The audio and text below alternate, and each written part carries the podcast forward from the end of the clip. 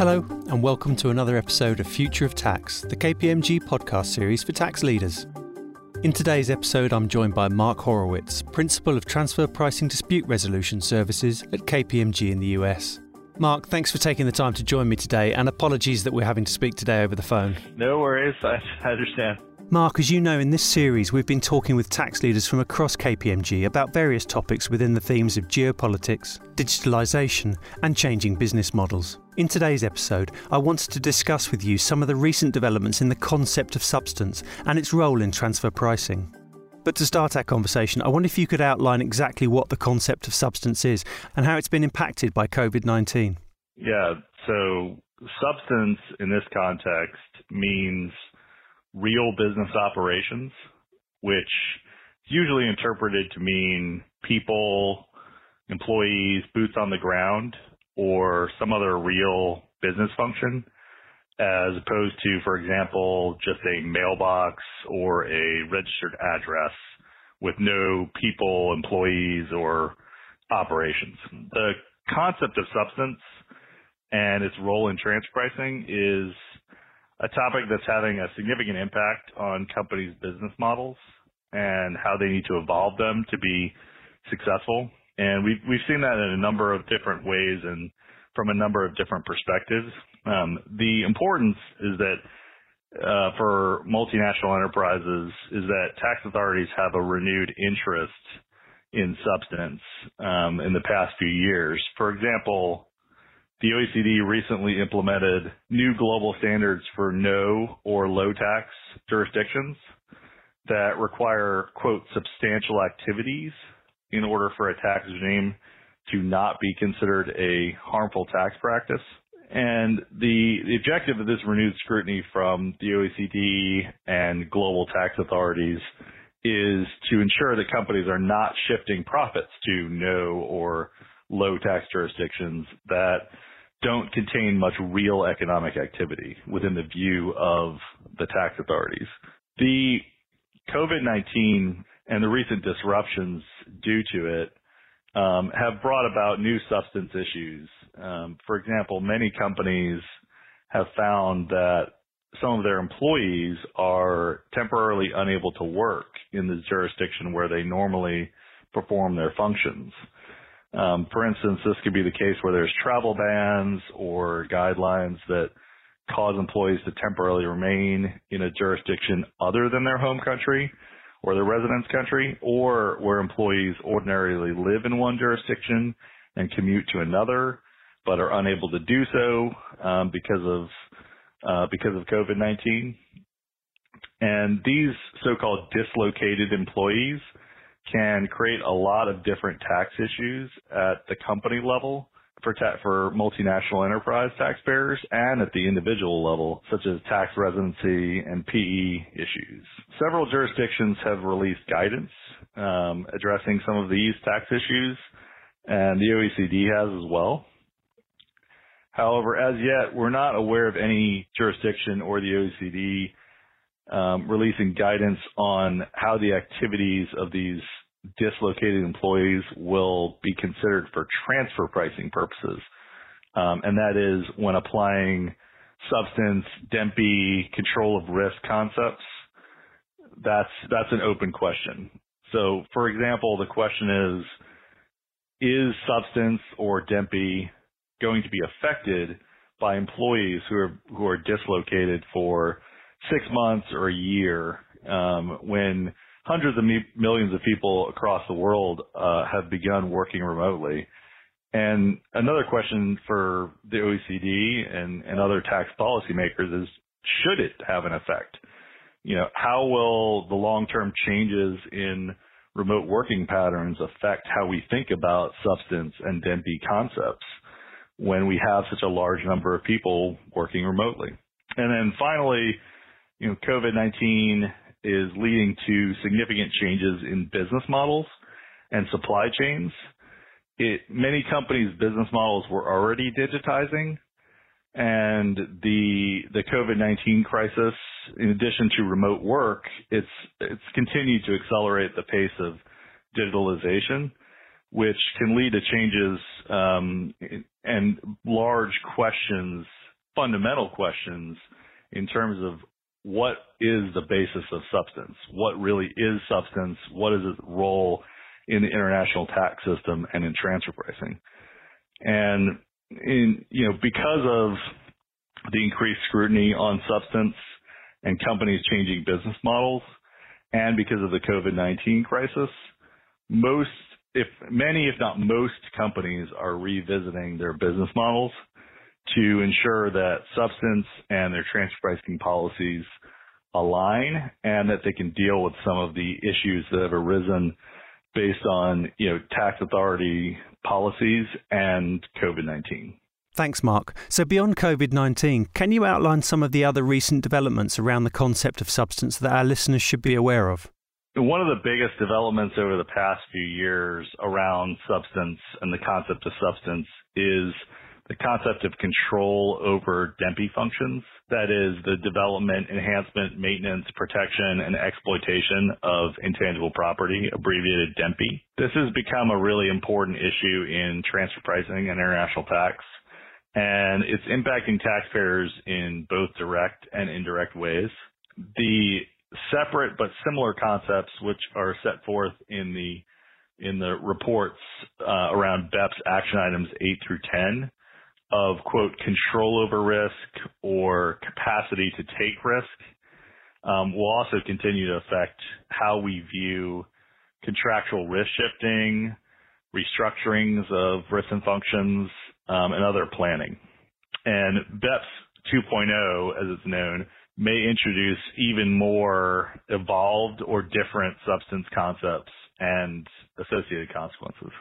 Mark, you mentioned the concept of control over DEMPE functions, BEPS Actions 8 through 10, and the evolution of BEPS 2.0. Have you seen the impact of these on taxpayers yet? For example, in examinations? Yes, we've we've absolutely begun to see the impact of these new concepts uh, on taxpayers in in the examination context and elsewhere. Because these are OECD developments, and involve changes to the the tra- OECD transfer pricing guidelines and the interpretations or commentary with respect to the the OECD transfer pricing guidelines, you know, including explicit changes to the guidelines. Um, in any country, which is a lot of countries, which explicitly or implicitly incorporate the OECD guidelines, uh, or whose laws are transfer pricing laws and tax laws are based on the guidelines or which generally have relied on OECD principles to interpret their own domestic law, these concepts play a really active part in a transfer pricing examination because they're they're either either implicitly or explicitly incorporated into the law that's being applied. Especially in Europe, we've started seeing uh, a rise in audits. Examples would be Sweden, Denmark, Germany, but really across Western Europe, a rise in audits specifically focused on DEMPE or control of risk or substance concepts. You know, there always were were cases where that was maybe the subtext, but we're seeing cases where that is the the primary and explicitly the issue. Most of the cases so far have involved restructurings, planning, you know, corporate planning and restructuring or acquisitions um, as opposed to sort of more bread and butter transfer pricing structures. You know, in addition to active exams, we've also seen a lot of countries have started to incorporate these concepts in specific anti-abuse rules. Um, a couple examples would be the UK diverted profits tax, the DPT, um, and the Australian MAAL. These these incorporate similar substance concepts to those set forth in the OECD transfer pricing guidelines. In addition to developments in Europe and elsewhere, what's very interesting to me, I'm a U.S. practitioner, is that we've actually begun to see the IRS. Um, and when I say IRS, I'm including both exam teams, the transfer pricing practice, which works with exam teams on transfer pricing issues, and the Advanced Pricing and Mutual Agreement Program, APMA, begin to make arguments um, or at least consider these issues as part of their cases. Historically, contractual terms in the U.S. have really determined substance and in an intercompany transaction and, and really defined what the IRS will, uh, you know, what arguments the IRS will make in, in terms of tra- a transfer pricing examination. But the IRS has increasingly been inquiring into substance, into DEMPE functions, for example, undertaken with respect to intercompany transactions. And what's especially interesting is that this is despite the fact that the U.S. regulations, the Section 482 regulations, have not changed. So as a technical matter, any changes to the OECD transfer pricing guidelines um, or commentary or non-U.S.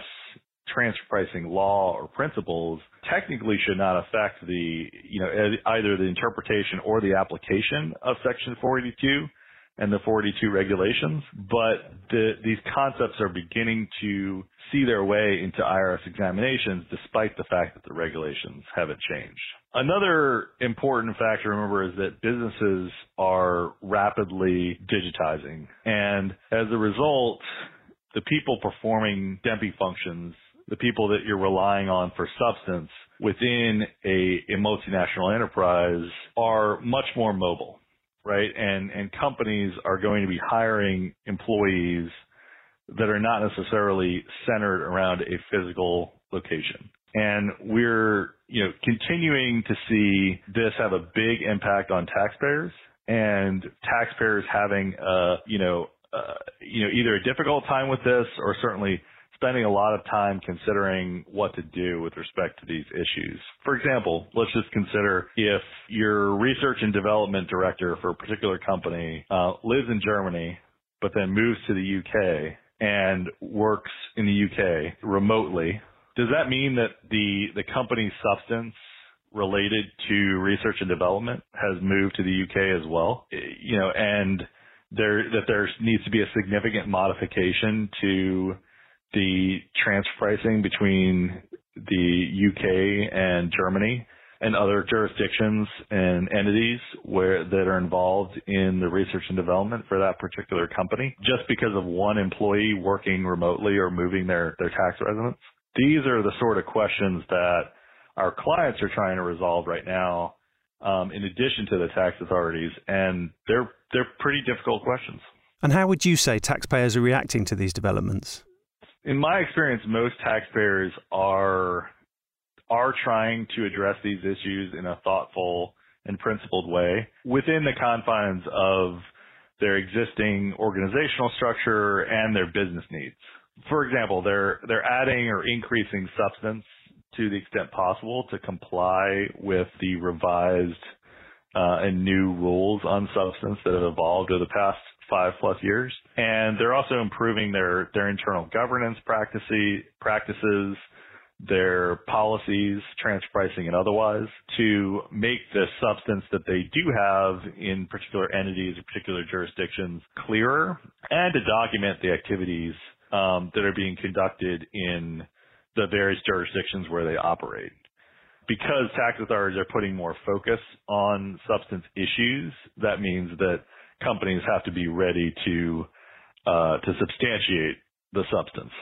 Any changes as well to a company's tax or transfer pricing structure has to take substance concepts into account. Uh, it's just it's just something that needs to be looked at as part of any any restructuring or planning activity. And one thing that uh, is increasingly the case, um, but that not every company has has fully looked at, is the digitalization of the economy and um, the digital activities of each company may require new substance concepts to be taken into account. So to answer your question, taxpayers are definitely reacting and taking substance concepts into account. I'm not sure that all taxpayers have done everything they can in some cases, um, they're doing what they perceive to be the minimum required. And I think a lot of taxpayers also need to react a little quicker to the digitalization of their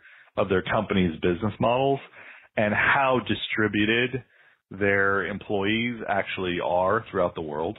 Time will really tell, uh, I think, whether companies have done enough with respect to substance and how high the bar is going to be set factually in terms of interpreting and, and practically implementing these new rules in, you know, in both the planning context and in later, you know, tax authority audits or examinations, you know, of companies. I know that, that some companies, um, even though there have been a lot of developments in the past five years, they're waiting to see the outcome of the BEPS 2.0 initiatives and the potential next wave, the evolution, if you will, um, of substance potentially, and pot- any potential modifications or impacts of BEPS 2.0 on substance requirements. So, Mark, you see this concept of substance changing in the coming years?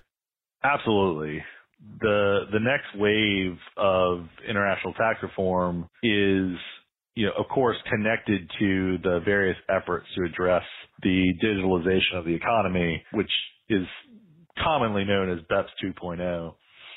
I think that, you know, what companies have to come to terms with is that we're in the very early stages of the digital revolution. Even though it's been occurring for years, um, we, we are in the early stages of digitalization and the disruption that that's going to cause and there's going to be a continued shift, especially in developed economies, but for throughout the world towards digitalization and that, that substance concepts will become increasingly important potentially as a component of a, a traditional transfer pricing analysis, partly because the traditional metrics of value and, and business activity in a jurisdiction like hard assets or headcount that are physically in a jurisdiction will are likely going to become less and less relevant as digitalization uh, becomes more dominant.